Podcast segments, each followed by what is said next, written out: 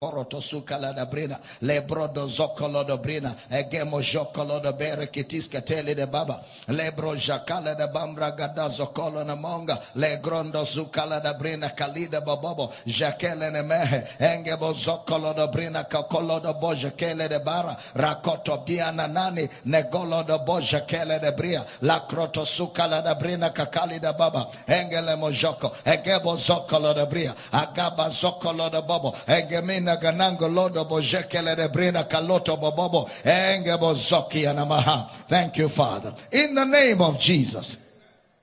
Heavenly Father, we come before your word humbly and respectfully tonight. And we rejoice that we have this opportunity to minister your word to your people. Revelation knowledge flows freely in this service. Burdens and yokes are destroyed. Whatever is not planted by God is rooted out. I decree that your people are built up and I declare that your word that goes forth will build and cause your people to see and walk in the light of your word. We give you praise for answered prayer today. In Jesus' precious name. And every believer says a powerful amen. Lift your right hands to heaven. Let's release our faith together as we say these words. I am born of God. I am born of the world. The word of God is my nature. I do not struggle to do the word. I do the word naturally. Therefore today, I will understand the word of his grace. I will be built up. By the end of this service, I will never be the same. Never ever be the same again. In Jesus' name, and every believer says a powerful amen.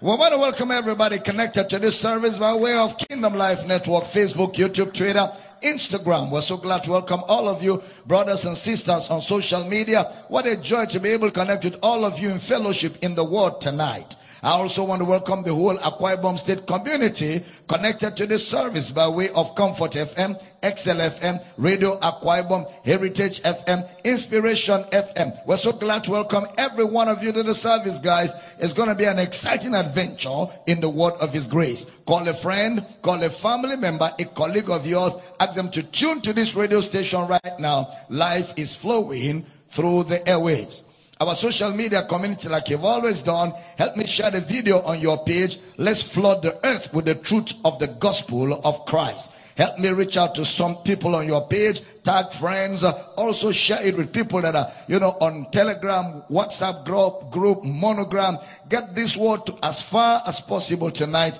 Let's get the truths of Christ all over the nations of the earth. And I want to thank you for doing that, you know, for the gospel of Christ tonight all our house centers and all our campuses around the world. What a joy to have all of you connected to the service, guys. You grab your pen, your notebook, and your Bible. Make sure you get ready. It's going to be a great time as you study the word of His grace. You can be seated with your sweet, smart self as we get into the word of God. Mm-mm-mm. Hallelujah. Mm-mm. All right.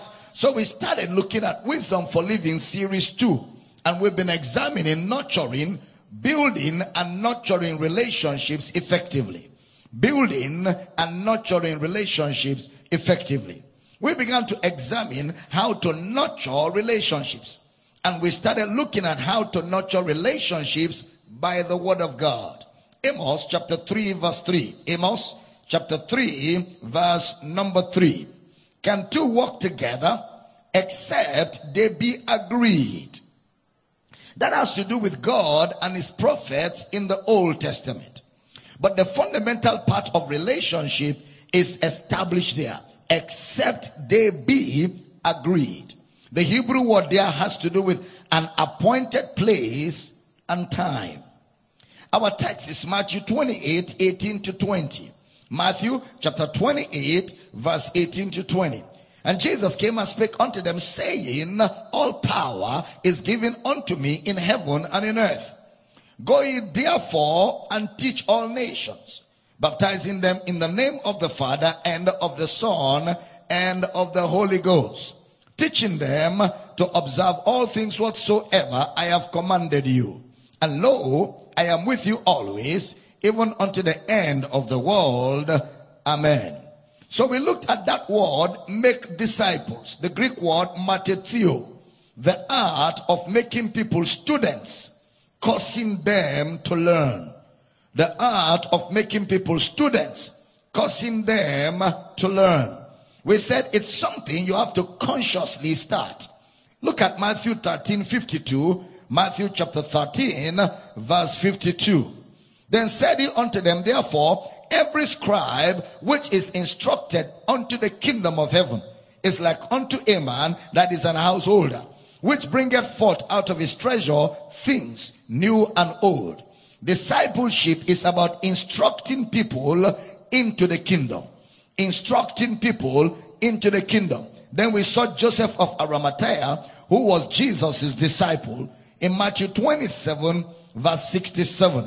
And of course, Acts chapter 14, verse 21. I repeat, Matthew 27, 67, Joseph of Arimathea, a disciple, and Acts chapter 14, verse number 21. We said a fundamental part of discipleship is instruction and teaching. Instruction and teaching. We also said while you can get a decision of salvation within microseconds, when it comes to discipleship, it is an art of being a disciple as a lifetime. The art of being a disciple is a lifetime commitment. In other words, the decision to be a disciple is not once and for all. We can say your salvation is once and for all. You are sanctified once and for all. You are righteous once and for all. You are holy once and for all. Hebrews chapter 10 verse 12. Hebrews chapter 10 verse number 12. It says, but this man, after he had offered one sacrifice for sins forever, sat down on the right hand of God. Hebrews 10 14. Hebrews 10 14. For by one offering he had perfected forever them that are sanctified. So you are sanctified once and for all. But the decision to be a disciple is not a once and for all. That's a decision you keep taking all the time. That's why the reason for the local church is discipleship. The local church is God's device for discipleship people being schooled to follow Christ and follow Christ in a committed way. We also said, how is it possible to follow Christ in a committed way? We said it's possible by teaching, by teaching. And we said a fundamental thing is that the word disciple is not a spiritual word. It is a word that can be understood by practice. It is used in different spheres. It's where you have the word apprentice. Apprentice in today's English. Someone who is learning from another. An apprentice. Someone who is learning from another. Someone who is learning from some other person. In Matthew 28, 19, Jesus said, make disciples. Make disciples. So the question will be, make disciples of what exactly? Make disciples of what exactly? The word disciple is a word that has to be understood. Someone said, I have a disciple, but he doesn't come to church. What a contradiction. How can you have a disciple, your own disciple, and he doesn't come to church? That is not a disciple. Or I have a disciple, but he does not attend prayer cruise. What a contradiction. How can you be disciplining someone you are in prayer cruise and he's not in prayer cruise? Or you are taking somebody through discipleship, he is in prayer cruise and you are not in prayer cruise. That's a contradiction. The disciple and the master ought to be together learning the art. The master is coaching, the disciple is learning on the job. Or I have a disciple, but he doesn't speak in tongues. And you, you speak in tongues but your disciple doesn't speak in tongues. That's not a disciple. Because the term disciple means you have made the person a student. He is ready in the school. He is already in your school to learn. So we said the question should be a disciple of what? If a man is your disciple, a disciple of what? To understand, look at Acts chapter 19 verse 1. Acts chapter 19 verse 1. And it came to pass that while Apollos was at Corinth, Paul, having passed through the upper coast, came to Ephesus and finding certain disciples, certain students. And then in chapter, in, in verse 2 to 6 of Acts 19, you find out that those guys were not disciples of the gospel. They were disciples, but not disciples of the gospel. At least not as at that time in Acts 19 verse 1.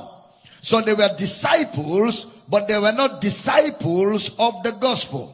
You also see another instance. Matthew 22 verse 16. Matthew chapter 22 verse number 16. And they, they sent out unto him their disciples with the Herodians saying, Master, we know that thou art true and teachest the way of God in truth. Neither carest thou for any man, but thou regardest not the persons of men. They sent out unto their disciples, their disciples with the Herodians, their disciples. Where you have disciples of the Pharisees and the Sadducees. That is, the Pharisees also had their own disciples. Those who were their followers, who were learning from them. Look at Luke chapter 11 verse 1. Luke chapter 11 verse number 1. And it came to pass that as he was praying in a certain place, when he ceased, one of his disciples said unto him, Lord, teach us to pray, as John also taught his disciples. In John 3:25, you will see another instance. John chapter 3, verse 25. And later on, you can read John chapter 4, verse 1. Then there arose a question between some of John's disciples and the Jews about purifying John's disciples. So John had disciples. The Pharisees had disciples. And we can say Acts 19:1 were also John's disciples, but very strange ones. Because they were disciples but didn't know about Christ and his resurrection. So when he says, make disciples of every nation, we should ask disciples of what? Don't forget that a discipler is always present. That is to make them disciples of Christ. I said to you a few days ago that a disciple is a student who stays in a place and learns after his teacher.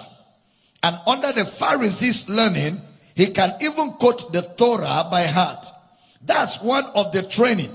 That by the time you are 12 as a Jew under a rabbi, you can recite the Torah, Genesis, Exodus, Leviticus, Numbers, Deuteronomy by heart and say it word for word.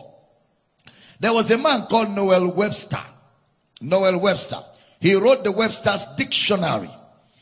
He can quote the Bible from Genesis to Revelation by heart. The entire Bible. Genesis to Revelation. In fact, they said at one point, when he was done with the quoting of Bible from Genesis 1 to Revelation 22, people were in shock. Then he looked at them and said, what, do you want me to go back again and start from Genesis to Revelation, putting out the commas, full stop and punctuation marks? He knows all by heart. That guy, you know, and that's quite some achievement. So you are a student. You are a learner. Basically, you are a learner of what? Now, if you look at the four gospels as we call them, whether you look at Matthew's gospel, example, Matthew 8, 17. Look at Matthew chapter 8, verse 17 that it might be fulfilled which was spoken by Isaiah the prophet saying, himself took our infirmities and bore our sicknesses, that it might be fulfilled. That which was written by the prophet Isaiah. That is, that prophecy will happen later. That was very prominent in Matthew's writing. So Matthew always pointed to the future. Then we had Mark Mark documented that Jesus rose from the dead. In fact, in Mark 16 14, the Bible says he upbraided them for unbelief because they did not believe concerning Jesus' resurrection. Which means in the two instances, whether the Matthew account that we just read or the Mark account, it shows that an event had just occurred. Jesus has just been raised from the dead. And of course, like where I will focus on in this service, then John had an event before this, before this conversation. Jesus has just been raised from the dead or risen from the dead. And that is the essence of the disciples, his resurrection. Please follow me. Obviously, by Jesus telling them to go and make disciples of every nation, he means to make disciples of the resurrection. In other words, they are going to study the resurrection. The disciples of Jesus are to study the resurrection. They are going to understand the resurrection. And they are going to practice the resurrection. Take note. Number one, they are going to study the resurrection. Number two, they are going to understand the resurrection. Number three, they are going to practice the resurrection. So the question should be, what is it to study about the resurrection? Are they supposed to say when Jesus rose from the dead, his blood count went high, or his skin color was like this, or his weight was like this? Was that the study? No. They are supposed to be students, learners, and they are supposed to practice his resurrection. If you look at the Mark's account, Mark chapter 16 verse 19, put it up for me. Mark 16, 19. So then after the Lord had spoken unto them, he was received up into heaven and sat on the right hand of God. Does it mean they all looked at the sky and saw Jesus going and then he disappeared and then he sat down on the throne? At the right hand, God sitting down on the left side, Jesus sat on the right side. Of course, that wouldn't be what he was talking about. The word right hand is what God has done with his power. Right hand. What God has done with his power amongst men. What God has done with his power amongst men. That's the meaning of the word right hand. What God has done with his power amongst men. So when they said he sat down at the right hand of God, what they are saying is Jesus remained with us. He remains alive. Right hand of God. Jesus remained with us and he remains alive. That's what they saw. They saw him at the right hand of God. How did they see him at the right hand of God? In the four gospels. That's where in Mark 16 20, put it up for me. Mark chapter 16 verse 20. And they went forth and preached everywhere, the Lord walking with them and confirming the word with signs following. That is sitting at the right hand of God, confirming the preaching of the word.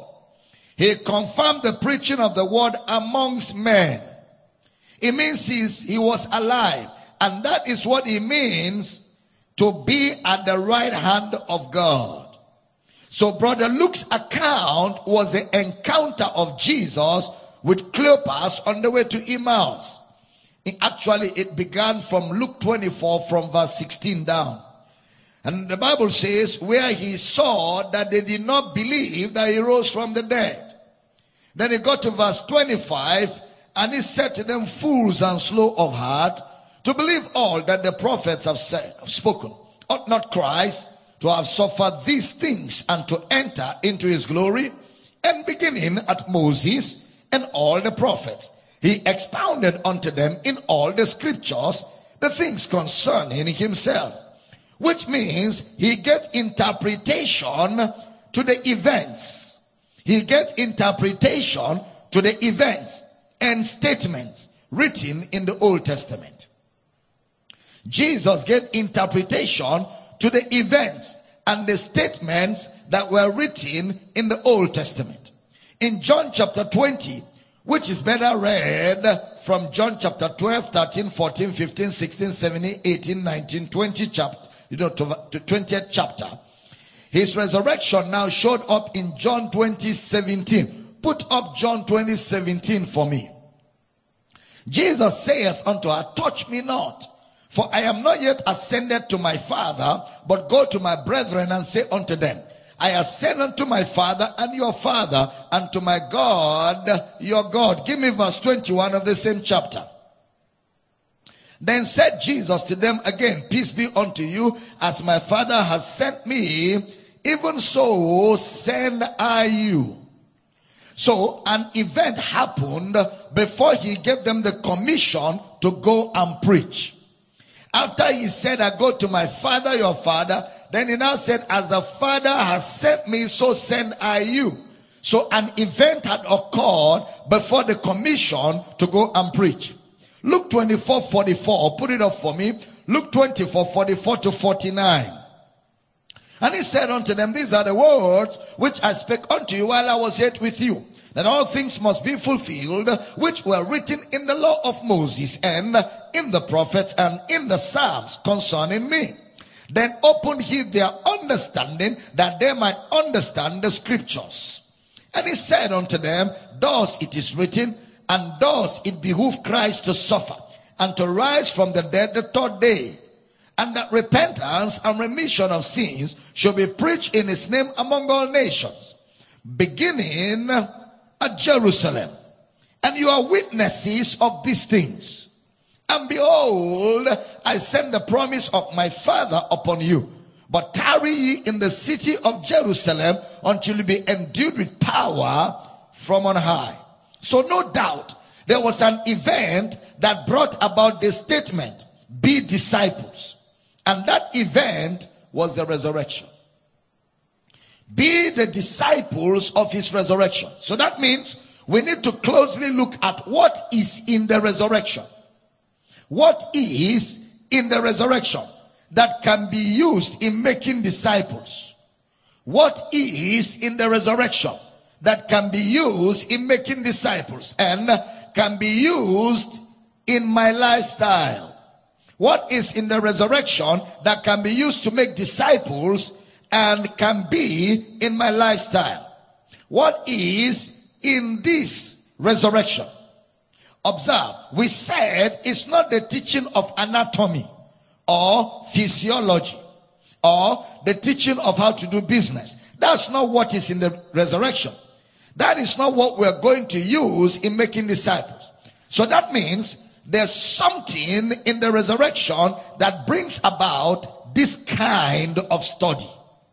There is something in the resurrection that brings about this kind of study. So we said that he said, go ye into all the nations.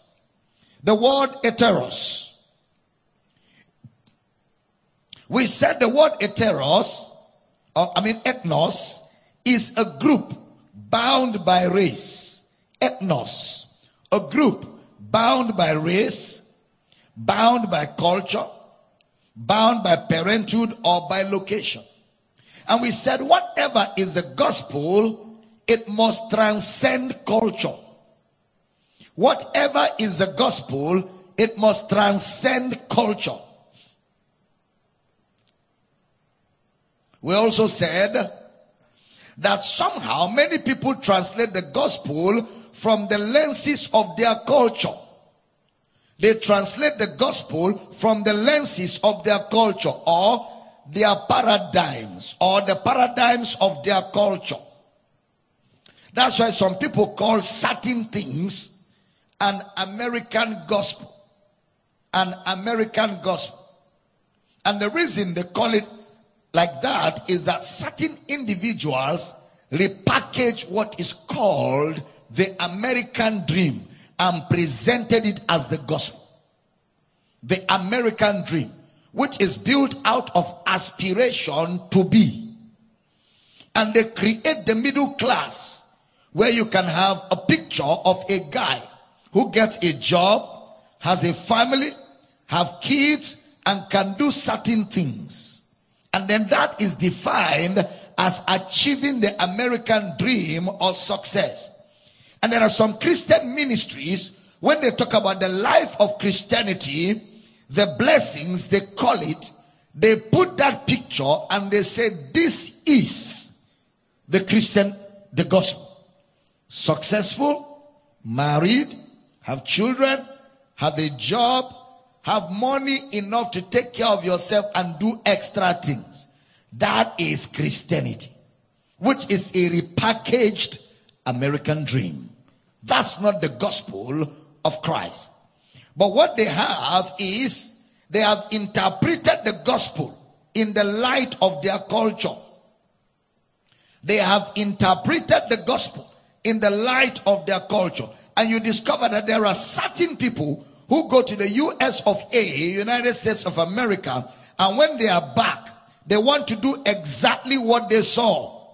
They want to bring in all of that branding, church marketing, all of that is part of the American dream that is repackaged as a gospel. So now they give you an impression that your church is not a good church. If you don't have a nice building, TV lights, smoke machines, you know, you have all those, those stuff all over the place where when people walk in, they go, wow. If your church is not like that, your Christianity is questionable. They give you an aspiration gospel, which is not the gospel of Christ. And a lot of people are hurting themselves, stretching themselves to, to arrive at that aspiration before they are referred to as successful. And at the end of the day, you are making disciples for America not for Christ. And this is very serious. So it is interpreted in the lenses of culture. Then you find out some where the Africans revolted. This is history now.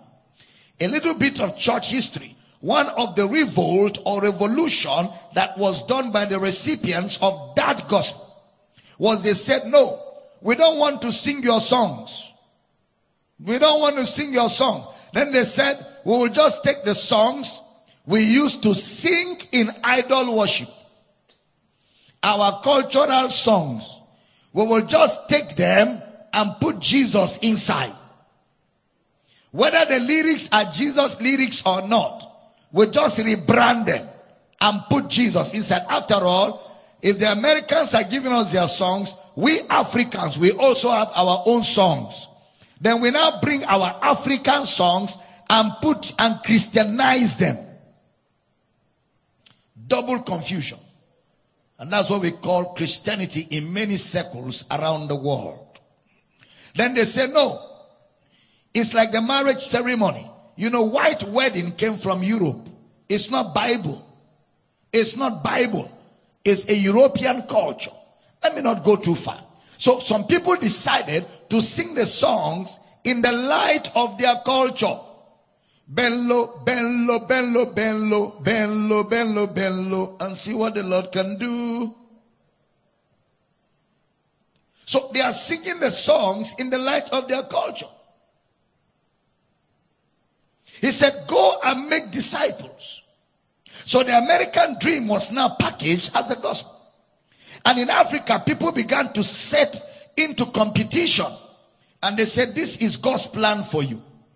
They give you a repackaged American dream and they tell you that is God's plan for you. Then after a while, the Africans said no.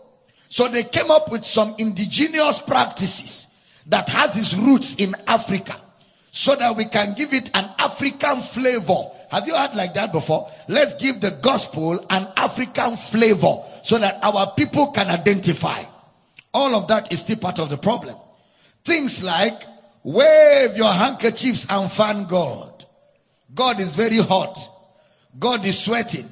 The praise worship is not complete until you wave your handkerchiefs. Let's fan God. Africanization of the gospel. Someone will take pictures to church. So you see Africans coming to church with pictures. And while the preacher is preaching, they are putting the pictures on the platform. They are putting the pictures on the platform. You want to pray for them, they lift the pictures. All of that is part of the Africanization of the gospel. That is not Bible. Someone will take somebody's name, write it, and put it in a bottle and pour oil inside and be carrying it around and be shaking it. Africanization of the gospel. And on and on. Then they will now say, you know what? Pray naked. If it is too much, pray naked. Face the wall. Pray naked. Don't wear anything. And just be citing certain recitations. That's not Bible. That's not correct. We are meant to make disciples of every nation. Such that if an Igbo man and a European meet, nothing should hinder their fellowship. If a Yoruba man and a Hausa man meet, nothing should hinder their fellowship. If a Fulani man and a Chinese speaking Christian meet, nothing should hinder their fellowship. If a South African meets together with a Japanese, nothing should hinder their fellowship. Why? Because what we are presenting transcends culture. We have also translated worship from a cultural viewpoint. Say on Sunday, everybody come to church with native clothes. It's going to be African Sunday. Wear your native clothes when coming to church. Don't wear anything white. Don't wear European. Everybody come in native. Wonderful. That is the native rising of the gospel. If there's English like that. The interesting thing is this, uh, Dr. Gabriel. If everybody will really come to church in their proper African attire, some people will come without clothes. Some people will come without clothes. So it's like there's been a jumbling of American, African, all cultures combined to give Christianity a coloration that is not scriptural. The basic thing here is that the resurrection of Jesus is a relationship. That is why in the resurrection, the recipient comes into a relationship with God. First Corinthians, where we read, he says, uh, First Corinthians, you can write it down for reading at home. First Corinthians 15, verse 3 to 4, how that Christ died for our sins according to the scriptures and that he was buried and that he rose again the third day according to the scriptures.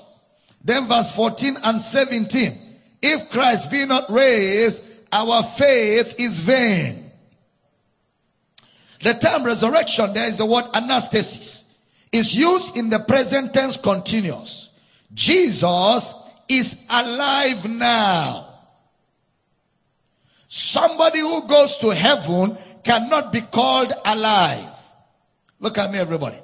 My father has gone to be with Jesus many years ago now. So if, for example, I'm talking about my biological father now. So if, for example, I came to church today and I say, my father spoke to me today my biological father. Then you ask me, but your father died long ago. Why did you see him? I say, well, I saw him this morning and he spoke to me. You will know that it's either I'm not together or I, I saw a vision that I cannot explain. When we say God said, we are not talking about a God who has traveled somewhere. We are talking about a God that is with us. God spoke to me. God is speaking to me. We are talking about a God that is alive, not just alive, but alive in us. Am I communicating at all? So he is seated at the right hand of God means he is here in our midst. He is here right now in our midst. So which means the resurrection is a relationship. In John 21, just before I get there, the resurrection, therefore, and the culture of the resurrection.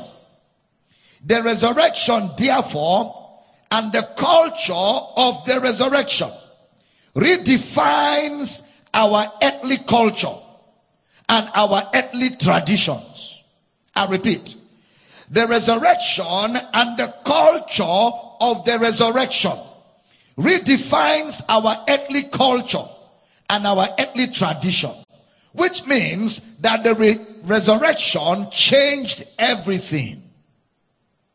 The resurrection changed everything. It comes with its own culture. The resurrection of Jesus comes with its own culture. To look at the kind of relationship that resurrection is. Please pay attention. The resurrection does not produce a relationship. The resurrection itself is the relationship. The resurrection of Jesus itself is the relationship. So in John chapter 20 verse 17, John chapter 20 verse 17, put it up. John 20 17. Jesus saith unto her, touch me not, for I am not yet ascended to my Father, but go to my brethren and say unto them, I ascend unto my Father and your Father, and to my God, your God. Oh my God. Say to my brethren, the word Adelphos. Adelphos, two words. It means to come from the same womb. Adelphos. Hebrews 2:11. Give me the amplified of Hebrews chapter 2 verse 11. Mm-mm. For both he who sanctifies, making men holy, and those who are sanctified, all have one Father. That's closest to the um, to the to the Greek translation. All have one Father. For this reason, it's not ashamed to call them brethren. They come from the same womb. So how did that happen? It happened in the resurrection. Are you still here? Romans 8, 28 to 29. Stay with me. Romans 8, 28 to 29. And we know that all things work together for good to them that love God, to them who are the called according to his purpose. Next verse. For whom he did foreknow, he also did predestinate to be conformed to the image of his son, that he might be the firstborn among many brethren. Pay, pay attention. The word pre- predestined, it's not to be conformed. It's predestined, conformed. Those he predestined, conformed. The word somopho, somopho, conformed. Somopho is S-U-R-M-O-R-P-H-O. Somopho. It means to bind something together or to shape it in the same way. To bind something together or to shape it in the same way. So he says that he might be the firstborn. The word firstborn there is the word. Pro-to-tokus.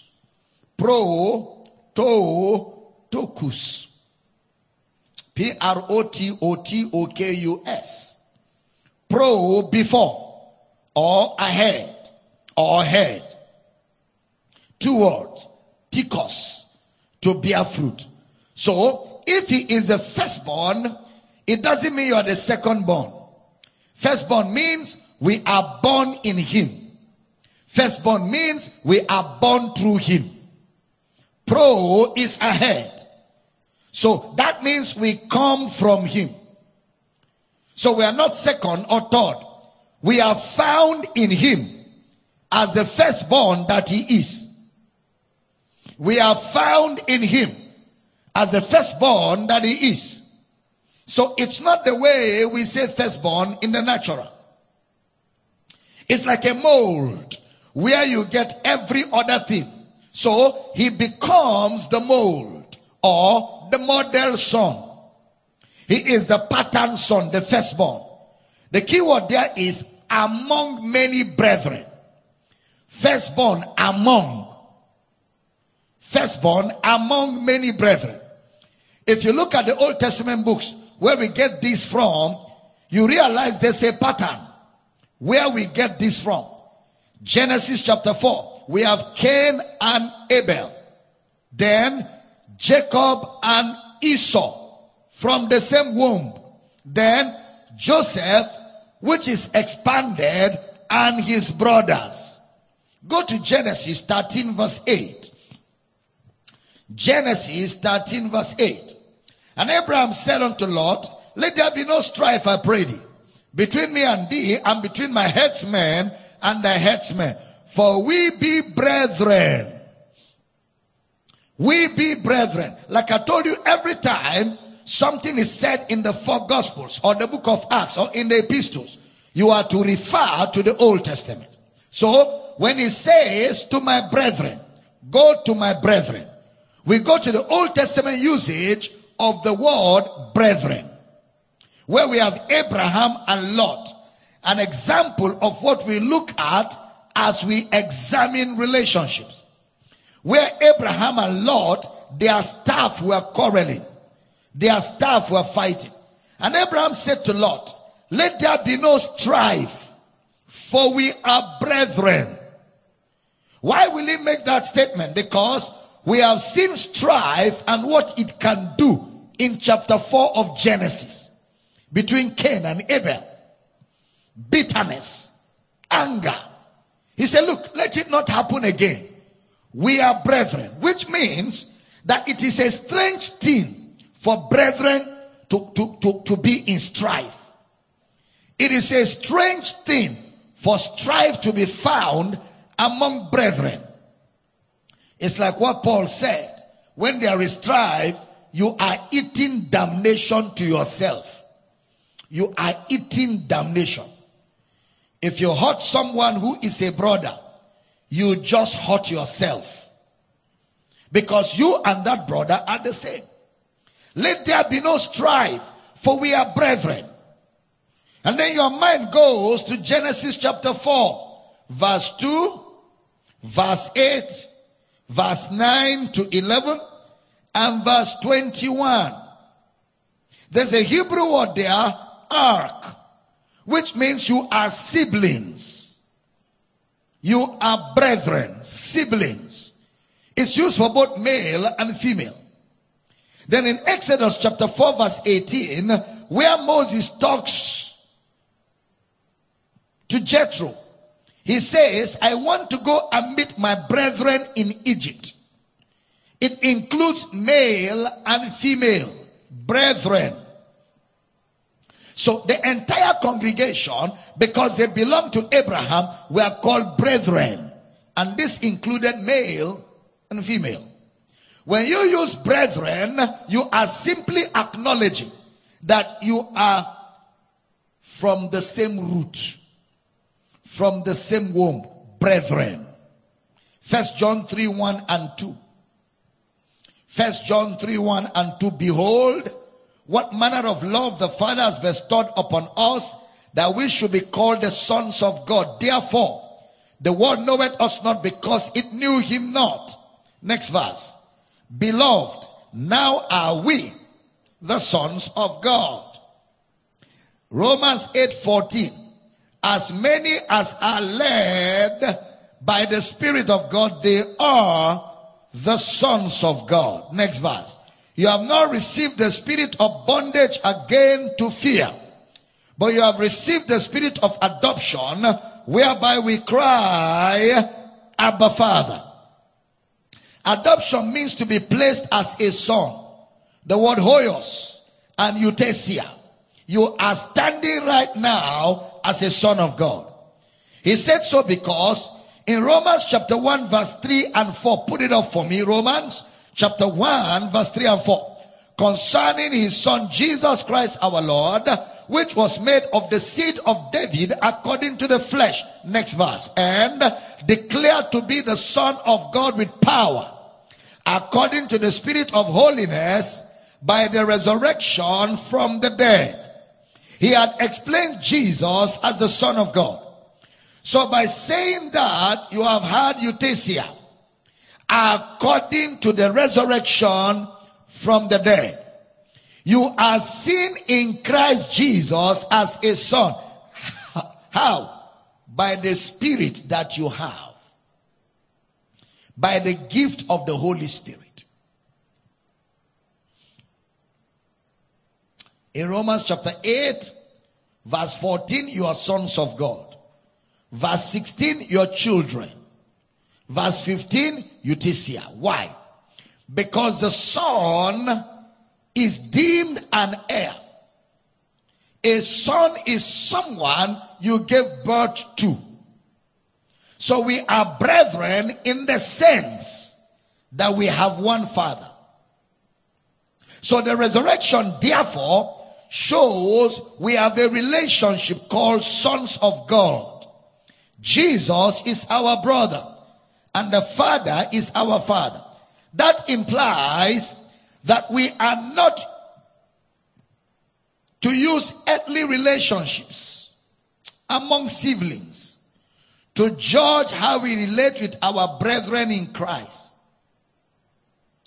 The way I relate with my earthly brothers, biological brothers, is not the way I should relate with my brothers in Christ.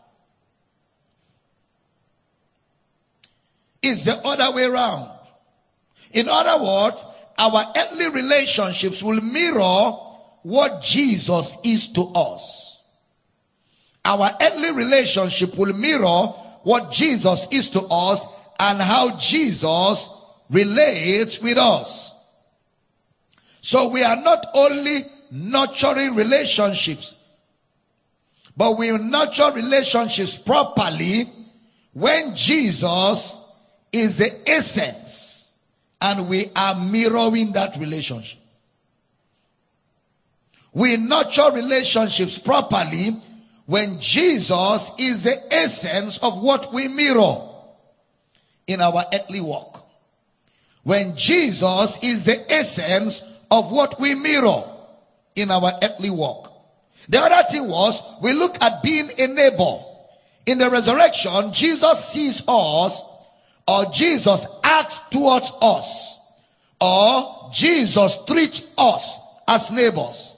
He sees us, he acts towards us or he treats us as neighbors. Jesus is the first and foremost the example of how you treat brothers and sisters. You treat brothers and sisters the way Jesus treats you. Then we looked at neighbors. We said the way you say neighbor in the natural is not the way it is used in scripture. The word neighbor goes beyond our neighbors in our neighborhood today. It carries a more broader meaning. The other day we said the word neighbor is the Greek word plesion. P-L-E-S-S-I-O-N. No other parable carries it well like Luke chapter 10, where Jesus gives us the parable of the Good Samaritan. The Levite came pass by, the priest came pass by. and you know, parables are not literal because there are facts, there are fictions, and there's just a little lesson. And Jesus is giving you a true life story. Look at that, Luke chapter 10. Let me read verse 36. Luke 10 36. Which now of these three thinkest thou was neighbor unto him that fell among the thieves? Who was a neighbor among the, the, the three of them that passed by and met the man that fell among the thieves? So neighbor means to move near to someone. You move near to someone. When you move near to someone, that person becomes your neighbor. So the act of moving near to another is being a neighbor. The act of moving near to another is being a neighbor. So whoever requires your compassion, whoever requires your help more, you go near to them. There is nothing in the law that precludes mercy. So he teaches us that you have a responsibility to move near to someone who needs compassion. Who moved near? We move near to Jesus or Jesus move near to us? Jesus came to us. So I move near to people who need help and I help them. Anybody who needs help to my notice, is my neighbor. So the resurrection makes Jesus your neighbor. One who moves near to you and supplies your need. Resurrection, therefore, is a relationship. In Matthew 22, 37 to 40, Matthew 22, 37 to 40, they asked Jesus, What is the greatest commandment? And they were quoting for Deuteronomy chapter 6, verse 3 to 4. Deuteronomy chapter 6, verse 3 to 4. And Jesus said, Love your neighbor as yourself. Simply means treat people equally. It doesn't mean love yourself first before you love your neighbor. Uh-uh. That is a local way of interpreting the Bible. love your neighbor as yourself means treat people equally, like you should be treated. Treat people equally, like you should be treated. That's exactly what Jesus did when he died. He trusted in God then he loved his neighbor as himself. That's why today we are called Jesus' brethren. So he has shown us how to be to our neighbors. If you read the epistles, you see more of that instruction. Look at Matthew 5:43, Matthew 5:43 to 40 to 44. You have heard it had been said Thou shalt love thy neighbor and hate thine enemy. Next verse. But I say unto you, love your enemies. Bless them that curse you. Do good to them that hate you. Pray for them which despitefully use you and persecute you. That means automatically the enemy is your neighbor. The enemy is your neighbor. Look at Romans 13 verse 9 and 10. Romans 13 verse 9 and 10. For this, thou shalt not commit adultery, thou shalt not kill, thou shalt not steal, thou shalt not bear false witness, thou shalt not covet. And if there be any other commandment, it is briefly comprehended in this saying, namely, thou shalt love thy neighbor as thyself. Love worketh no ill to his neighbor. Therefore, love is the fulfilling of the law. Love is the fulfilling of the entire law. You can read this at home. Romans 15 2, Galatians 5 14, Ephesians 4 25, James 2 8, Romans 15 2, Galatians 5 14, Ephesians 4 25, James 2 8. I want us to see Bible truth as brethren. Let's focus on another truth in the resurrection. The resurrection of Jesus is God's friendship. The resurrection of Jesus is God's friendship. And when you believe it, you have accepted his friendship. Look at John 15 13. John 15 13. Greater love hath no man than this, that a man laid down his life for his friends. He spoke something practical here. Laid down his life for his friends. So Jesus is defining friendship. Please pay attention. Jesus is defining friendship. Somehow, the world can define friendship for you. Just like the love, the world have their own definition of love. If a lady tells a male man, I love you, the man will be shocked. The man will be shocked. In fact, some men will say she's too forward. A lady just walks to you and say, Hey man, I love you. The man will be shocked. If a sister tells a brother, I love you, family, brother and sister, that's cool.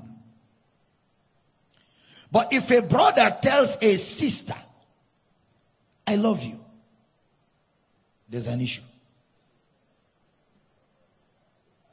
The moment a brother looks at a sister and tells her, I love you, especially a sister whose mind has not been renewed, what she is seeing is wedding gown.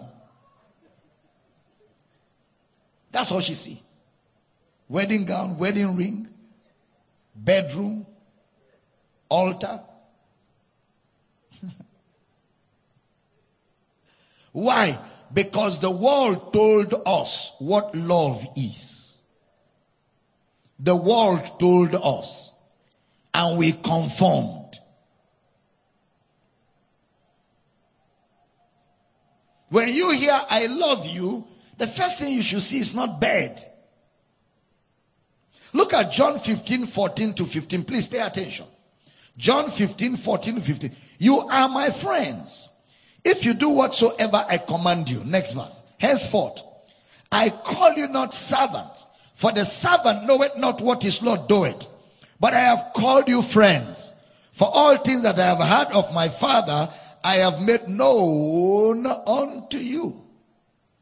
So the resurrection, first of all, defines friendship then gives us the example of friendship. It defines friendship. Then it gives us the example of friendship. The word friend is something or someone that you are fond of. The word friend is something or someone that you are fond of. Someone you show affection to. Someone you are fond of someone you show affection to. That's why James 4 4, friendship with the world is enmity with God. First John 2 15, love not the world, neither the things that are in the world. If any man love the world, the love of the Father is not in him.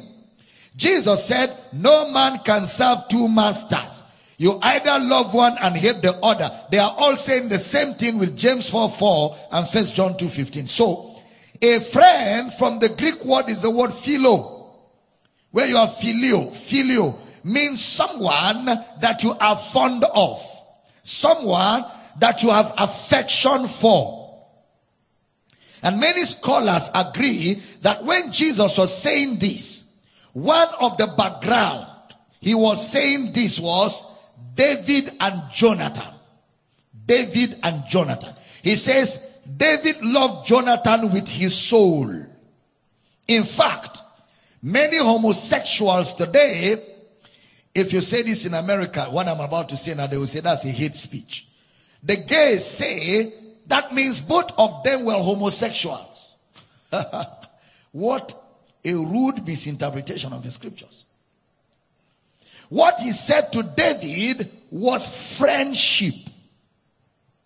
He said, I am supposed to be the heir, but you will be the heir. Friendship. Phileo. Someone you prefer in love. You treat with honor.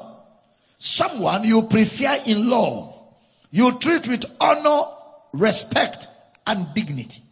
Friendship. Someone you prefer in love.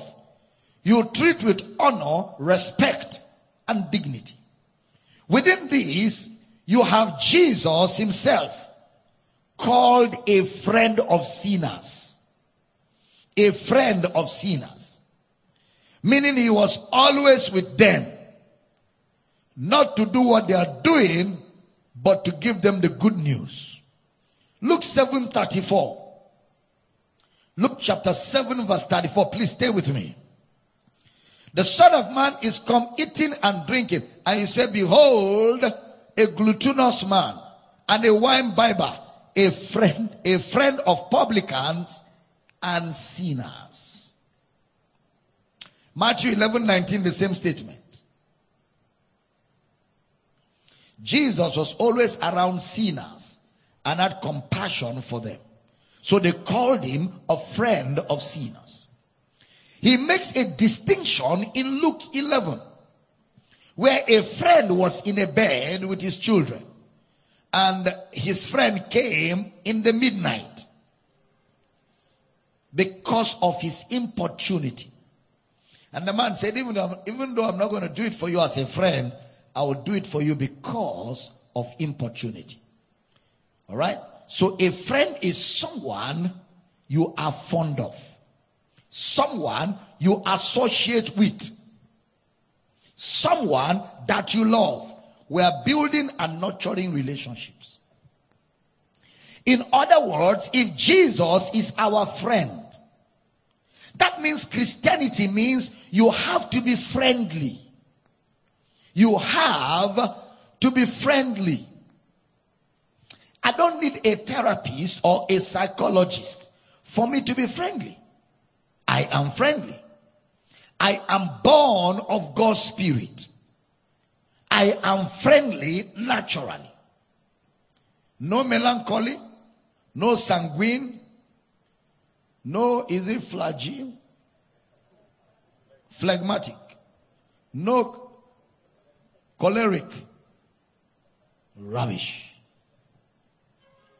A Christian should be friendly because the resurrection has made you a friend.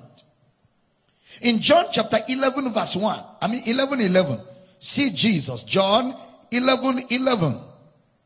Put it up for me. This thing said he, and after that he saith unto them, Our friend Lazarus sleepeth, but I go that I may wake him out of sleep our friend. Look at John 11 3. John 11 verse 3. Therefore, his sister sent unto him, saying, Lord, behold, he whom thou lovest is sick. Him whom thou lovest, our friend. It means someone we are fond of someone we like to be around him. We like to speak with him or her. That our friend that we are fond of, that we like to speak with, that we like to be around him, he is sick. So it means that the believer has a natural ability to have affection for others and it is not sexual. The believer has a natural ability to be affectionate towards people and it is not sexual. Jesus had friends, male and female. He had friends. Who is a friend? Someone you love. Someone that you show commitment. Someone you show affection towards. You know, many times people tell ladies, marry your friend. We will come there. Because most times they twist the meaning of friendship. They twist it. The word have their own definition. We stay with the word of God. Marry your friend. But the truth is, marriage creates the platform for friendship on its own. Marriage creates the platform for friendship on its own.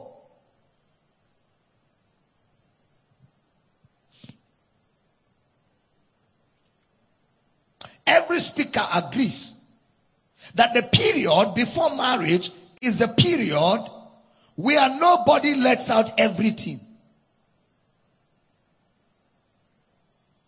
Once a lady knows that you intend to marry her, she hides everything. She only shows you what she knows you like to see. Except there are accidental discharges. And she apologizes very fast. The man too hides all his issues and puts up an appearance. Even if the courtship will last for two years. They keep acting. Every speaker will tell you that. Because it is like you're going for a presentation or you're going for an interview. You put out your best. So what do we do? I would rather watch out how someone I want to marry act toward others.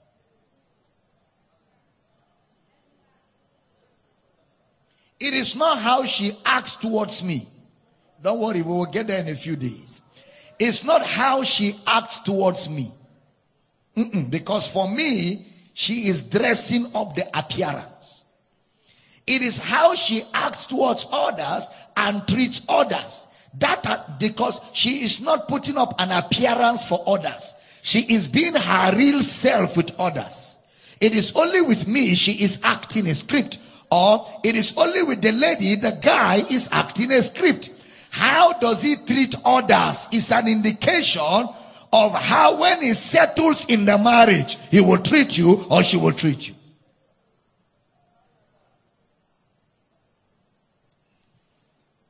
How does he treat others? How does she treat others? Someone nice to you and not other people is not a nice person. If he's only nice to you and nasty to everybody else, no matter the excuse, it means he is not a nice person. So a friend is someone that you love, someone that you show affection for. So let's follow God's word. Jesus said here, you lay down your life. A friend lays down his life. So friends sacrifice for one another. True friendship, genuine friends sacrifice for one another. Anybody who comes to me to say, Can I be your friend? That is weak. I will tell him, No, sir. You cannot be my friend. You don't make friends by approaching friends. You don't approach people for friendship. Friends are discovered. You don't apply for friendship. No. Friends are discovered. Friends are often discovered. Are we here? We can learn friendship from Jesus, not from the world. Friendship is an act.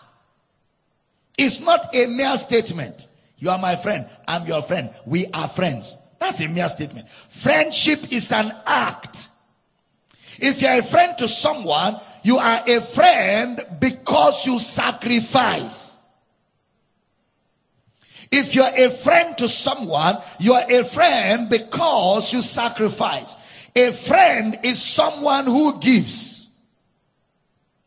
A friend is not someone you have known for many years. A friend is someone who gives. You, you can also know the devil for many years. It doesn't make him your friend. A friend is someone who gives. A friend is someone who have proven friendship. Jesus did that to us. You know, the book of Proverbs gives us illustrations of this subject on friendship. Look at Proverbs chapter 1 verse 1 and 6. Don't bother opening because of time. Proverbs is a book of illustrations. It says they are the mashals. Mashals simply mean an illustration or a parable. Mostly between a father and son. That's why when you read the book of Proverbs, my son, my son, my son, they are parables that a father is giving to his son on how to look at life. Second Timothy 3:16 says all scripture is given by inspiration of God and is profitable for what? Doctrine, for reproof, for correction, and instruction per the eye. A father training up his son by instruction. You see that in Ephesians 6 4 and Hebrews 12 5, where you see the book of Proverbs being used as a book of father and son relationship. So in the book of Proverbs, we find a father telling the son about friendship. Proverbs 18:24. Proverbs 18:24. Put it up. A man that had friends must show himself friendly. And there is a friend that sticketh closer than a brother. The first thing about friends is if you don't look for friends, sorry, you don't look for friends the first thing about friendship. You don't look for friends. You become one. Don't look for friends. Make yourself a friend. You know, everyone that has friends has friends because they have needs. They have friends because they have needs. What's the job of a friend? To cover their weakness. A good friend will cover the weakness of his friend. A good friend will cover the multitude of iniquities. Friends that help their friends grow and become what God wants them to be. That is true friendship. They help their friends to grow and become what God wants them to be. So everybody needs friends. But first of all, you be a friend. That's where it begins. You yourself, be a friend. When you see someone looking for friends, you are seeing a carnal Christian. We don't look for friends, we make ourselves friends. Proverbs 18:24. Proverbs 18:24. A man that had friends must show himself friendly, and there is a friend that sticketh closer than a brother. Jesus became a friend. Because he first became a friend, we became his friends. First of all, Jesus made himself our friends. And when we saw his friendship, we responded. We love because he first loved us. Proton agape. Now that Proverbs 18 24, I will read it again. It's a very strange statement. Look at it. Proverbs, a, a man that had friends must show himself friendly. And there is a friend that sticketh closer than a brother. In the Hebrew, it means a man that has many friends gets into trouble. That's the way it is in the Hebrew. The King James didn't get the translation well. Check the original. The word friendly there means to be distressed. Is the word ra, R-A-A. Used 93 times. It means injury. That means when you are everybody's friends, in the sense that everybody is your friend, it means you are open to injury. When everybody is your friend, it means you are open to injury. Then the next statement, he says, but there is a friend that sticks closer than a brother. So that means we have a friend that hurts and a friend who is a brother. We have a friend that hurts and a friend who is a brother. Now, the world system uses 48 laws of power. Some people even quote from there. They teach gimmicks. That is pretend. Act like you, you are his friend. Pretend. Let him lay down his guard so you know everything. Then you know where to hit him if he tries to get at you. That's the world system. Friends don't betray.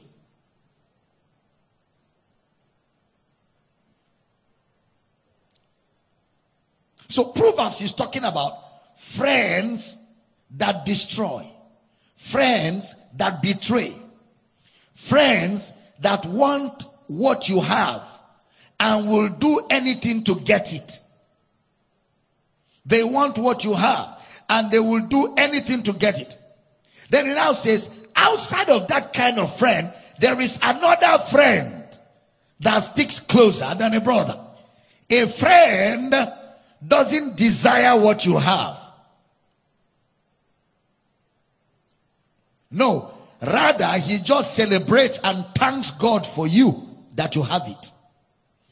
He wouldn't try to do everything to come and live where you live to prove a point. He wouldn't try to drive the kind of car you drive to prove a point. A friend is not a competitor. He doesn't compete. He is a friend that sticks closer than a brother. The word dabek in the Hebrew, that which is devoted. Someone that is devoted than a brother. A friend is devoted to you. But there is a friend that destroys. In Christ, we have learned friendship. We are good friends in Christ. We have not learned deceitful friendship from Jesus. You could learn it from the world, you could learn it from the university. Some people are your friends, but they are snitching on you. You know, snitches. They are snitching on you. Yeah. They stay around you like they are for you. They gather all your information and they give it to people who don't like you. They are snitching on you, trying to get the details for others. And such people can easily be paid money to hurt you. Technology today has turned many into wicked people. Somebody is calling you confidently on phone, trustingly, and you are recording the conversation for someone else. Or your friend is chatting freely and trustingly, and you save the chat to take advantage. Where do you get that from? That's not from Jesus. I know in the political world it is common, but we are talking about Christians here. We are talking about the new creation, the believers, the saints of God. Even if you are not someone's friend, don't betray people. It's wrong. You have not so learned Christ. We're going to have to define this. So you won't be in a local church disobeying God to be loyal to a friend. That's a bad friend. Proverbs 17 17 as a roundup. Proverbs 17 17. Put it up. A friend loveth at all times, and a brother is born for adversity. Dr. Gabriel, you know your friends when you are vulnerable to them and when they don't need you. You will know your friends when you are vulnerable to them and at the time when they don't need you. That's when you know your friends. They are opportunists, bad guys. I do my best as a child of God over the years never to desert my friends except they desert me. And even when they do, I still look for them. Because it's not biblical. Sometimes people who preach grace, eternal salvation, are the worst. They are the worst kind of friends to have. Yes. They preach grace. They preach once saved, forever saved. They are sometimes they are the worst to make your friends. And that's not friendship in the resurrection. That's friendship from the world. I don't make friends with you because you have money. I don't care. Who cares? I know I need money. If you give me, I will take. But that's not the basis for, for friendship. I make friends with people that I love sincerely. A friend loves at all times. A brother is born for trouble. Anyone can be your friend in ministry when you are famous. Anyone can be your friend in the society when you are successful. People have challenges so that they can have a friend. Jesus was our friend in time of need. Our friend in time of need. He's not our friend exclusively. He is our friend so we can be friends with others. You need to be a good friend, not a bad one. A good friend loves at all times. In the resurrection, by our union with Jesus, we were made friends. We learn. We know to show affection. We know to show compassion. We learn to smile. I can't make you my friend if you don't know how to smile. You know those kind of people that you don't know whether they are happy or they are sad. Every time their face is just straight, even when there's joy, they are not nothing is showing. I can't make such people my friend. Maybe you have more grace than me, you can make them. I can't. I can't. Their faces are always as if there's going to be a bomb blast. And some people believe by doing like that, it is anointing. It's carnality. It's not any anointing. Learn to smile. As a child of God, learn to smile. A bishop met me in Lagos over the weekend. He came from Warri for a conference in Lagos. He said, Dr. Damina, you know what, what amuses me? You're always smiling. You're always happy. Even when you're preaching, you're laughing. You're happy. You enjoy yourself. That, that amuses me. Sometimes they ask you question, you laugh. Even if the question is not a correct question, you just laugh. I say, yes, because I've learned friendship from Jesus. Are we together here? Learn to smile. Tell somebody, learn to smile. Why do you think they were angry with Jesus? Because he was smiling with sinners. They saw smokers. Jesus gave them high five. Man, what's up? hey, man, what's up? And they couldn't take that. Jesus was having party after party with sinners. Hey, guys, bless you. How are you guys? How are you there? And the Pharisees said, No, this cannot be a man of God. How can a man of God be eh, interacting with sinners like that? That's how sometimes, by his expression, they will say he loves the man because they saw the way his countenance was cheerful. Be friendly, be warm, be easy to entreat. You know, some ladies say to me when, when I do counseling, I don't know why no man has ever approached me for marriage. I say, even the way your face is, is enough to drive men away. No man will be attracted to a woman whose face is always looking like she's carrying the weight of the world upon her shoulder. I want to close. No man wants to marry a woman that already carries problems of the world on her head to his house. Nobody will bring her. Men want to marry a lady that is carefree, that has no worry at all. Yeah. They don't want women that can. So, sisters, I hope you're hearing me. The reason why no man has spoken to you is because your face is always looking like the whole world is on top of your head. Put up a smile. That's what we have in the resurrection. Glory to God. be friendly, be warm, be easy to entreat. Amen. I said, Amen. We're going to talk a little more about this tomorrow. Are we blessed tonight? Turn to somebody, tell him, smile, smile, smile, smile. Be warm. Be easy to entreat. Can I have a good amen? Can I have a better amen? In the resurrection, we learn friendship from Jesus.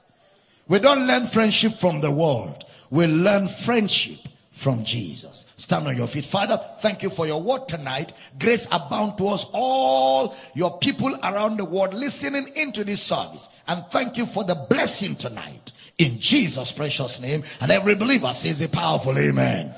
Grab your offerings. We want to give in faith. We want to give with joy. We give in honor of Christ. Partners all over the world. Remember, Sunday is our partnership service. It's going to be an exciting time as we tabernacle in the word of His grace. Also, remember this week, we are challenging people to prayerfully think about contributing to help us with the social media campaign as we aggressively hit this month of June with social media campaigns as we build up momentum for 30 days of glory in July. And I want to thank all of you. Those of you want to send us support for social media, $100, $200, $500, $1,000, whatever you want to give to us, to our social media, send a mail to Dr. Abel Damina at yahoo.com. We will send you the banking details to support the project. It's going to be aggressive as we get this word to the ends of the earth.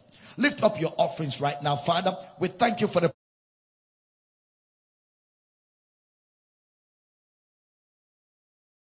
Your needs are met supernaturally. We give you praise for the blessing in Jesus' precious name. And every believer says a powerful amen. Listen, I'm joining Mr. Michael Bush in the next two minutes. You don't want to go away. You want to get more people to hook up. Radio audience, Mr. Bush will read the banking details for you. And until I see you in the other, uh, in the other studio, enjoy the grace of Christ. Let's celebrate viewers around the world for being a part of this service tonight. Glory! Amen. We trust that you have been blessed by this message. For these, other messages, and books by Dr. Abel Damina, please call plus 234 806 800 9939 or email powercityoffice at gmail.com. Jakotanaga. Brenda gozo kule nemehe. Jajokotonike lina maha. Angra nonzo kula namaha. De drene nemosa. Say of the Spirit of God, there has never been a scarcity of my power. All the power that you will ever need, I made available to you at the point of your birth. You were born with all of my power. You were not born deficient. You were born complete. Everything that constitutes me was packaged together to give birth to you, saith God. But you will have to place a demand on the resources that are available to you by regeneration. And you place that demand intentionally so you make that power available in the natural. So you see, saith God, when you do not give yourself intentionally to take off and take from my power, then you live the life of defeat. You live a life that is full of apologies. You live a life that attracts sympathy and sorrow. Then you live under undue pressures. Saith God, I never designed for you to live a life of pressure. I designed for you to live a life of rest. But you cannot function in rest from the natural. You only function in rest from the spiritual. From the spiritual. From the spiritual. That's why in my word I said to be spiritually minded is life and peace to be spiritually minded when your mind is full of the spiritual possibilities that are available to you you function from a place of rest and no devil in hell has what it takes to discomfort your position. Because you exercise superiority over devils you function in your full capacity, saith God. You function in your full abilities.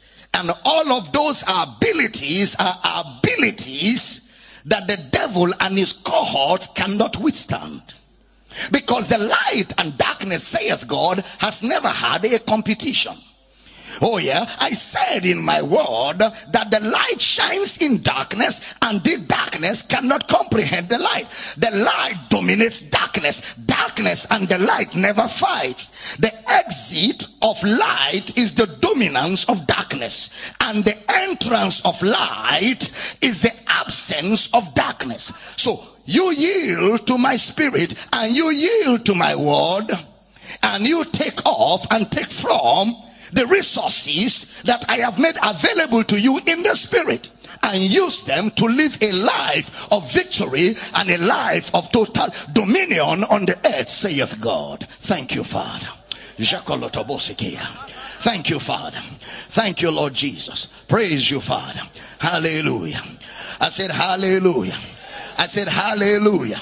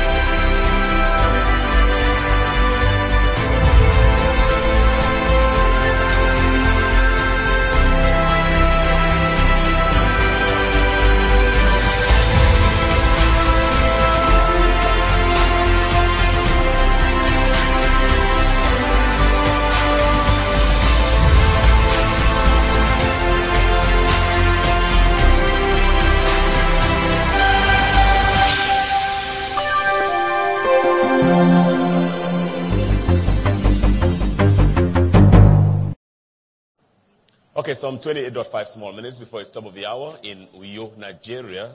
And um, as we always do when it comes to this segment, it's my privilege to give you some bank details, which I know the radio audience members are waiting for.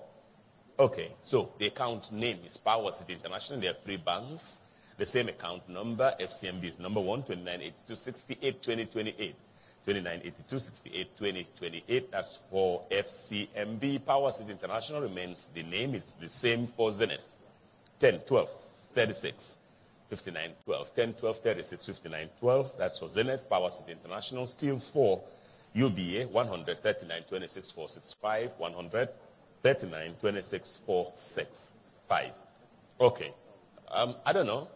Looks like a tight night, but I will still try to squeeze in a couple of calls. So about 10 minutes will be given to phone calls, and that will start in the next 8.5 small minutes. That number to call on would be plus 234 if you're calling from outside the country. Otherwise, it's 0806 800 9939. And uh, you can also send an email or two to ask the counselor now at gmail.com or an SMS or two. Why not? To plus 234. Again, if you're writing from outside the country, otherwise it's 0703 691 8642. Okay. The last announcement I always would give you is about those, or is for those who are interested in sponsoring, in supporting, or partnering us uh, right here at Power City International. And if you want to do that, the number to call is plus 234. Again, if you're calling from outside the country, otherwise it's plus, uh, excuse me, it's 0803 275 6104. Or you send an email or to, excuse me, to Dr. Abel Damina at yahoo.com. Doctor there, of course, is DR. Okay, so the stage is set. My name is Michael Bush. I'm joined by my producer, of course, uh, Pastor IJ Kwere, who, uh, of course, is also joined by his um, very star-studded technical team, a group of youngsters who do so, so well.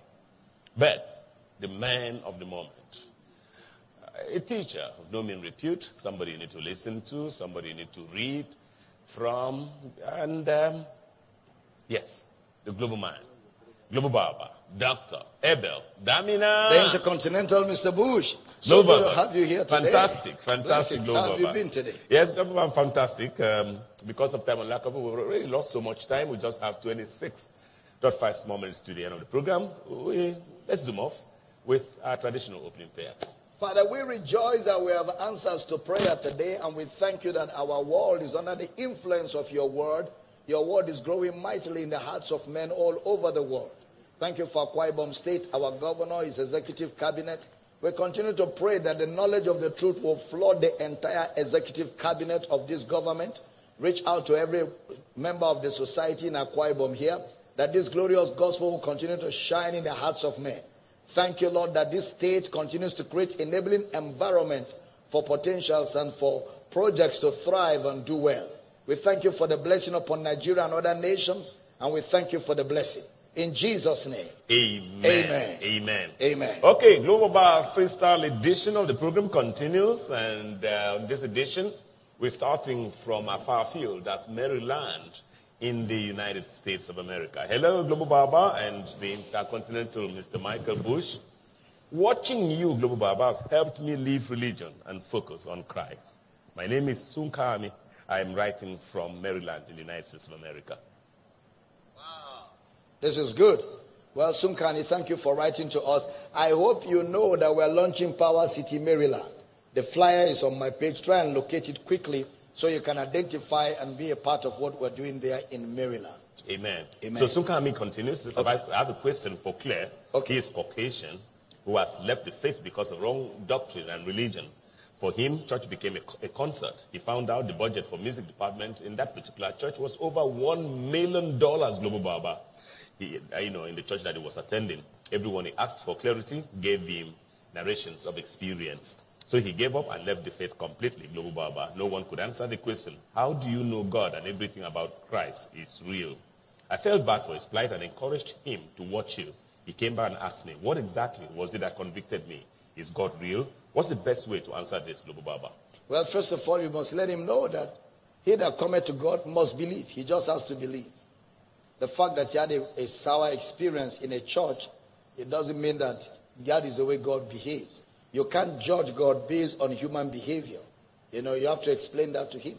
You have to explain to him the love of God, what God did for us in Christ, what Christ went through to save us. The gospel. That's the only way to share with him. Just share with him the gospel and the power that comes with the gospel. And of course, show him from scripture and, uh, you know, reintroduce Jesus to him. Because the Jesus he knows is not the Jesus who is God. It's another Jesus that was presented to him. That is why such a church can do what they did to discourage him. So pray for him and engage him in this kind of discourse. It will help him big time. Okay, don't about the freestyle edition of our program continues this time to to from, from Maryland, United States of America. I don't know. We come into, can we come to Africa and then go to Europe? Okay, global bar. Let's go to Europe first. Valencia, Spain. Hello, Daddy. My name is Victoria. I'm a student. Before I was just a, a church goer, but now since my boyfriend introduced me to your teaching, Global Baba, I now believe in Christ and His Word. We live in Valencia, Spain, and we had the opportunity to meet brethren, believers, who would like us to start a campus here. Wow, we would like to start a campus with you people there in Spain. So our office will get in touch with you guys and see how we can connect you people to other brethren in that part of Spain so you can start a campus. To Africa now, and South Africa is our first port of call. Hello, Global Baba. My name is Gibash Gideon. I write from South Africa, Limpopo province. I've recently come across you on social media and I'm astonished by your revelation knowledge of the Word of God. I'm contacting you today because I've listened and watched, I've listened to and watched your videos on Facebook. And to my surprise, Global Baba, I've discovered that what God has been revealing to me about the message of Christ and His grace is similar to what you teach. Since 2016, Global Baba, what I've been teaching people had been rejected. I've been called names and, for instance, an antichrist incarnate to the point I started asking myself if I was, uh, what I, if what I was conveying to people was truly from the Holy Spirit interpreting His intended word. December 2020, I started following your teachings after someone recommended that I should follow you, only to realize the similarity. I'm asking for mentorship from you, Global Baba. Gibash Gideon, South Africa. All right, Gibash, thank you for reaching out. Our office will get back to you on Mentoring Academy. Okay, yeah, so we're some part of uh, Africa now, from South Africa to South Africa. Hello, Global Baba, Mr. Bush. So the reason I am a proud disciple in the Power City today is because in 2019, something went terribly wrong with the prophecy coming into 2020. In one church, it was supposed to be the year of God's blessing, Global Baba. In another, the year of God's favor, the year of God's open hands, etc., considering what that year turned out to be, or that that year turned out to be the worst in human history. I don't doubt that most of them are not real men of God or not. But from now on, I choose to I choose the written word only as my source of hearing from God because it's more, it's the most reliable. Thank you, Global Michael Shabalala from Joburg, South Africa. Thank you, Michael, for writing, and we're glad that you are growing in the knowledge of Christ. To Zambia next, Global Baba and um, producer who can start taking calls uh, any moment now. Uh, hello, Global Baba, the able Global Baba and the Mr. Intercontinental Michael Bush. My name is Banzo Emmanuel. I write from Ghana. I've been tremendously blessed by this ministry, sir. Please, sir, I want interpretation to Psalm 85, verse 6. I'm hoping to hear from you soon. Great grace abound towards you and the ministry, sir. I love you dearly for the labor of love. Well, next time when you read and you don't understand the verse, go and read the pretext, read the post-text. It helps you to understand the verse. And sometimes we really do not have time on this show for exegesis. So sometimes it's just better to, you know, look for our materials that we have done something on. But we can look at that Psalm 80, 86. 85, 6. 85 verse 6. Is that there? Um, will thou not revive us again, that thy people may rejoice in thee? Next verse. Show us thy mercy, O Lord, and grant us thy salvation. So he's just talking about the resurrection of Jesus. He's talking about the life that God will give by virtue of the resurrection of Jesus. You know, so that's a prophecy concerning Christ. Global, but just in time, our first caller is already on the line, and it behoves me to join him or her. Hello. Hello, Mr. Michael Bush. Fantastic. Many thanks for joining Good us. evening, sir. Good evening, sir. You know, I said it. Uh, it's Benjamin calling from Warri. Okay, Benji. Yes. You, you know, I said it the other time that you and Papa are integrating so much that sometimes you almost say what Papa will say. That's right. and that is great. Amen. Good evening, Papa. Bless you, bless you, bless you, bless you. Well done, sir. Wel- welcome, welcome. Uh, Lisa, uh, I don't, I don't want to ask any question today because I have too much on my mind. But we have decided I'm going to come in on Friday with my wife. Oh, that would be So I, wonderful. I, I want to ask whether it will be possible to see you one on one. Oh, sure. Once you're here on Friday, we'll be here. You will see me. You will see uh, Mr. Michael Bush. We'll all be here. It will be Ah, good. that would be wonderful. It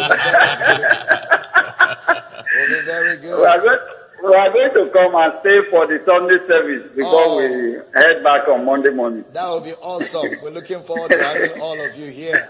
Oh, thank you, sir. That will be awesome. That Thank you, sir. Okay, Benji is sending We are so blessed family. by you. And even I'm struggling with my TV set now to try to follow the the live uh, service. Oh, that's good. Okay. That's good, Benji. We'll see you on Friday.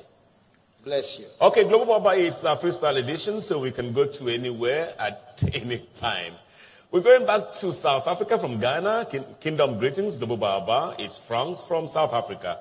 I trust you're doing well. My wife and I are blessed by your teachings all the time. And this side, we are an army that's growing in revelation knowledge as we continue to feed on your teachings. Global Baba, we're in the Free State province and the grace community keeps expanding. I have a question, sir. Can you please explain to me what Paul meant when he said there was a man caught up to the third heaven?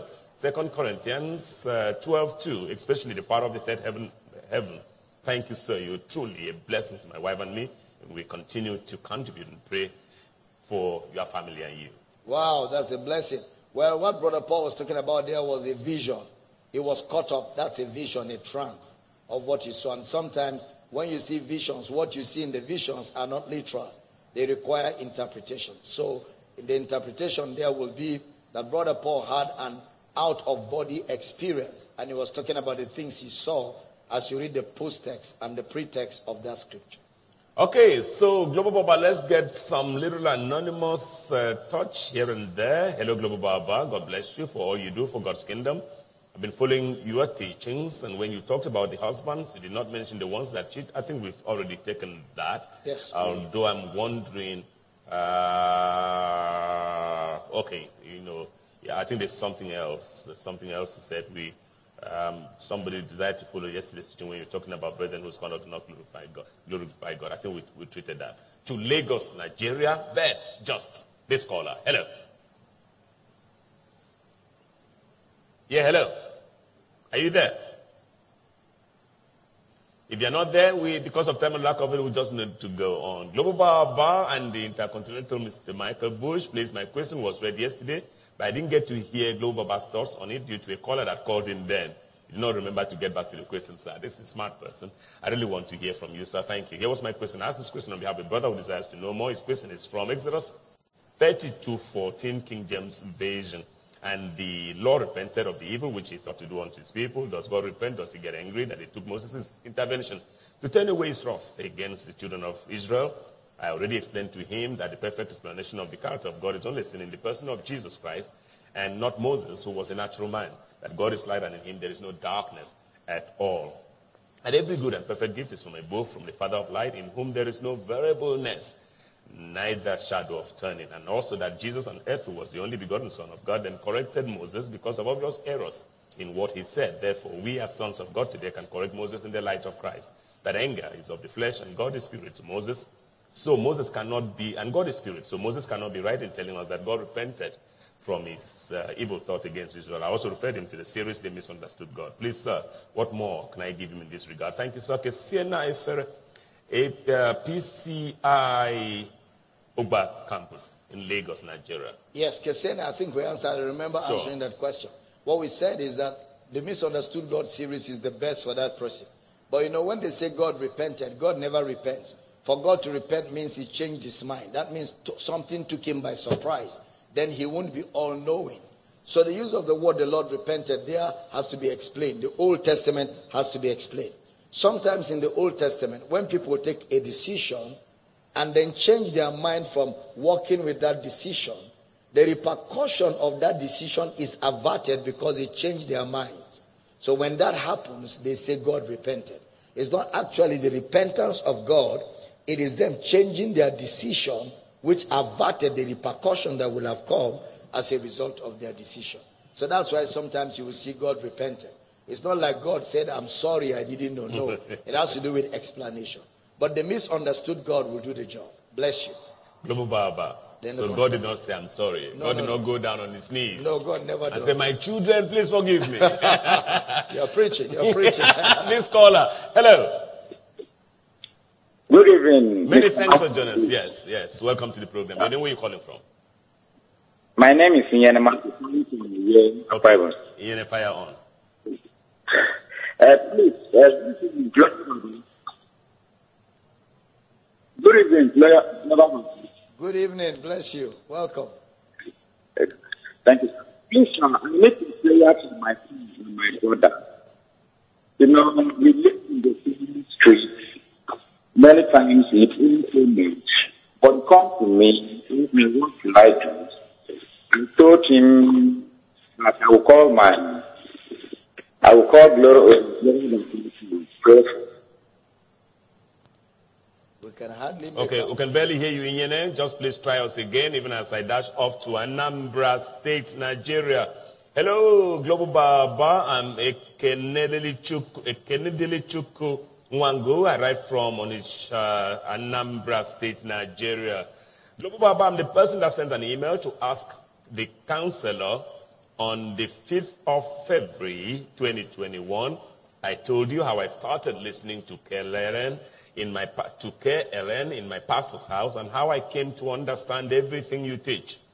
Sir, I also told you that I'm called into ministry and I would like to be mentored and coached and trained by you. Sir, you said that a pastor from Onitsha will give me a call to arrange things for me. I have not received that call and I've been calling Power City Line. The man in charge is not giving me proper attention, Gobo Baba. I need your intervention. This is still my number. Oh, two. He gives us two for the price of one. Gobo Baba. We actually refer, okay, tonight we'll refer you to the pastor who coordinates our campuses. He'll reach out to you and tonight, tonight, unfailingly, and he will, you know, help you through. And once he does that, please email back, let me know that somebody reached out and has helped you. Okay, so Global Baba has also marked it for the producer's attention. Yes. Okay, this next caller. Hello. Hello, good evening, sir. Yes, ma'am. Welcome to the program. Your name, where are you calling from? Uh, my name is Mpocho from Uyo. Good evening, sir. Good evening, uh, Papa. Good evening, bless you, and welcome. Yes, sir. sir um, for a month now, I'm listening to your message on radio. Okay? I really appreciate it. Thank you. So I want to ask a question. So I said there is no room for divorce for a Christian. Sorry? And he said, he said there is no room for divorce for believers, for Christians. Yes. But if you get married to a man that you claim that is a believer, and later on the man change, and any little misunderstanding, the man will beat the wife up and also treat the wife as if it's nothing. His value outside are more than the wife. So the last incident is that the, the man uh, uh, maltreated the woman and sent the woman out of the house and he doesn't have time to even call the woman back to reconcile. So if, if the wife decides to leave the man and remarry, is it a sin? Will- And will the, the woman make heaven? That is what I Okay, want to. Mpoto, Mpoto, I have a question myself for you before Global Bar answers you. And that question is, are you the woman, Mpoto? I'm the woman, that is what I'm asking. Okay, Mpoto, yes. Okay, very good. Well, first of all, I want you to know that there's no room for divorce for Christians in the Word of God. But if you're married to a man and he's already beating you and punching you and throwing you out, that is no more marriage. At that moment, it has become persecution. And the Bible says, if you are persecuted in a city, run for your life. So if it has entered persecution, it's no more marriage. You are free at that time to escape so that your life is saved, so that you can be alive to fulfill the purpose of God for your life. And in that instance, you did not sin. And in that instance, like I said, you must make sure also that you have pastoral counseling, you have pastoral guidance through the process. until the right thing is done. But you are free to leave the house, escape for your life, and get the intervention of the church where you attend, of the pastor, so they see what to do, whether that marriage can be reconciled and correction can take place. And if it is beyond correction and reconciliation, the church authority you're under will help you to know what to do. And in case you are not in any church, I will advise you to stop by Power City every morning. We're here for counseling, 9 a.m. Our pastors will spend time and, and take you through. Bless you and thank you for calling. Amen. Okay. No Baba. So, you know, this marriage thing, it's such a, there's such a crisis in, in marriage. Yeah. Yeah, there is. And then she comes there, she's reporting another woman, another, the woman, the woman, the woman. She's reporting in the third person And then you come by word of knowledge. Of course, Yes. of course. Global Baba. okay, Global Baba to Benin City now. That's a Edo State, Nigeria. Global Baba just came across the teaching, and this is what I've been searching for all my life. Sir, I don't know how to get your teachings in bulk so that I can restart my Christian my Christian journey again. Indeed, what I've learned just today from your teachings is not just an eye opener, but also a revolution in my life. God bless you, sir. Andrew Akalolula from Benin City, Edo State. Wow, Andrew, thank you for reaching out. Our office will get back to you immediately. And now you can get all our teachings and sit down and unlearn so you can relearn and enjoy the grace that you have in Christ Jesus. Okay, to River State, and that is uh, this one coming from Dorcas Festus. Says, um, from River State, Global Bar, live in Port Harcourt. Please, um, I have a challenge concerning my marriage because of my overly uh, religious parents. For some years now, I wanted to get married, and my parents uh, delayed me because I didn't attend their church.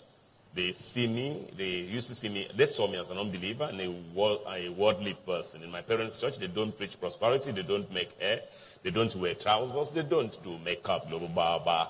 And they say anyone that does so is going to hell. I don't attend their church, but they have been delaying me from getting married. I'm tired of the torment. I need help. So I need counseling. I don't know what to do exactly. I'm tired of this mental, emotional, and psychological stress they put me through. Global Baba, you think about that? As I take what should be my last caller. Hello. Hello, Last caller, welcome to the program. Your name, where you calling from? Akintoye. Akintoye Okay. from Abeokuta. Okay. Go ahead. I want to know where your people live in the state. You want to know where what? Where the people, where I mean your campus, your campus uh, in the state. Oh, our campus in Ogun State. We have one in Abeokuta? I don't think so, but we, we have one in Ibadan. What we will do is leave, we will take note of your number and I will ask our West African coordinator for campuses to reach out to you where you are. Thank you for calling.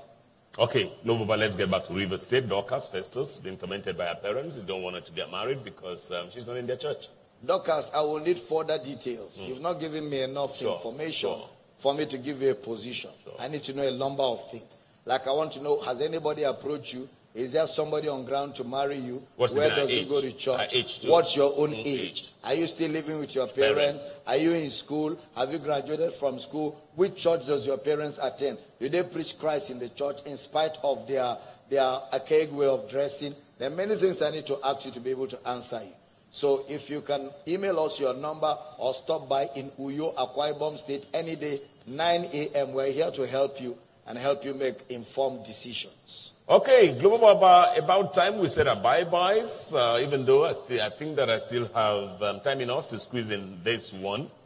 Uh, it says, uh, hello Global Baba, my name is Johnson. I've been following you every Sunday on YouTube for your services. Please, I need help from you, sir, about what I can do about my marriage. My wife has done so much to me. Even Global Baba, she slept with someone. I heard you say divorce is not an option. What do you want me to do now, Global Baba? Wow. Well, what do we want you to do? You need further counseling. And I can't have the time to give you all of that counseling here. So what we'll do is we'll get your number and uh, we'll see how we can connect you with a campus coordinator closest to where you are. So our campus coordinator will sit down with you, counsel with you, and take you through the word of God and see what to do with you and your wife and, you know, pray for you people. So We will get in touch with you if you shoot your email to us with your phone number. Bless you. Amen. Global Bar, we need to go. Um, just a prayer request. Let's pray. Father, we pray for everyone who reached out in need of a miracle, in need of healing, in need of a touch of God, those who need favors, business opportunities, finances, admission, those who need employment, those who are believing you for promotion. In the name of Jesus, Amen. we receive answers Amen. right now for them. Amen. And we declare you receive a miracle in the name of Jesus. Amen. Every delay terminated, Amen. obstacles taken out of the way. Amen. Those who are believing for papers to settle down in different countries receive the favor of God and receive a miracle. Amen. In the name of Jesus. Amen. Thank you, Father, for answered prayer.